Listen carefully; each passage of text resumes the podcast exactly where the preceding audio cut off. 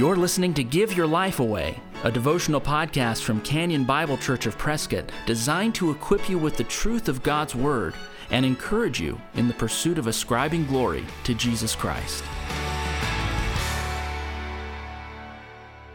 Today on the Epistle Project, we are in Titus 1, verses 5 through 16.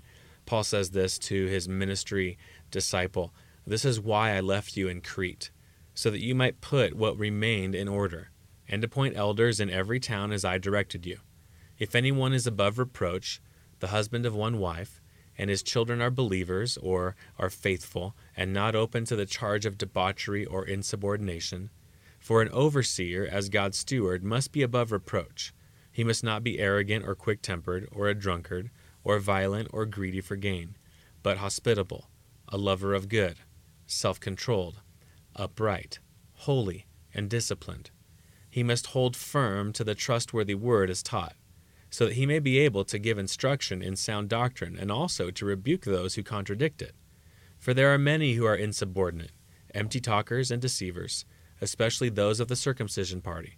They must be silenced, since they are upsetting whole families by teaching for shameful gain what they ought not to teach. One of the Cretans, a prophet of their own, said, Cretans are always liars, evil beasts, and lazy gluttons.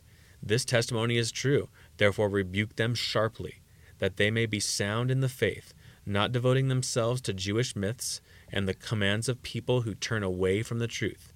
To the pure, all things are pure, but to the defiled and unbelieving, nothing is pure.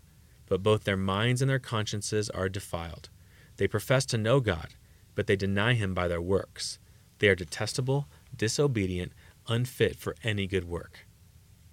Now, clearly, the office of elder is crucial in any local church. Paul says that he left Titus in Crete to do this very work, to put things in order, beginning with appointing elders in every town. Notice that elders aren't just important for Titus's church. It's not something Paul just wants for Titus's church. Paul says that they should exist in every town. Paul then goes on to describe the character qualifications for every elder in every local church. You heard me read through the character qualifications. For this podcast today, I want to focus you on the second paragraph of this passage. I want to highlight for you one of the major functions of an elder. Now, here is one of the main reasons I love doing this epistle project because it forces us to think about church in a way that the Holy Spirit intends us to understand it. There are a lot of truths in the New Testament that 21st century churches never talk about. We can almost make our own version of church based on the culture around us. We emphasize certain things in the Bible for the church, but not other things.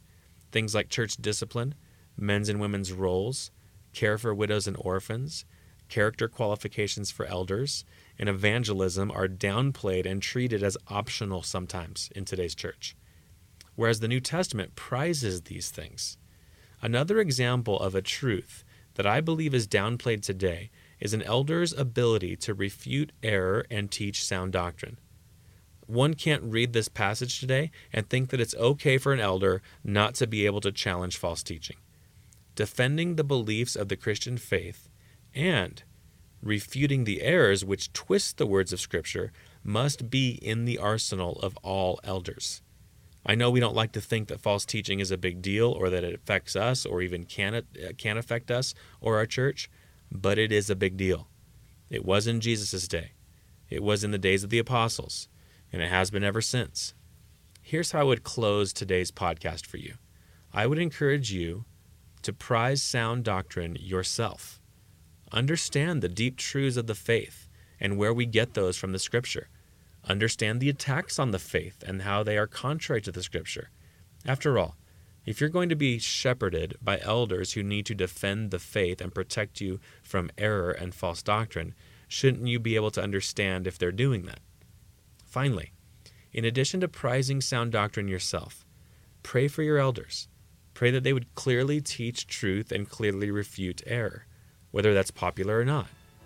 What a gift Titus 1 elders are to the church.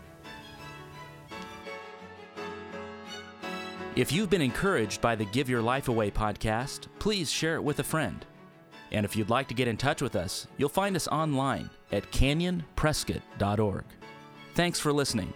Join us next time for Give Your Life Away. We are alive.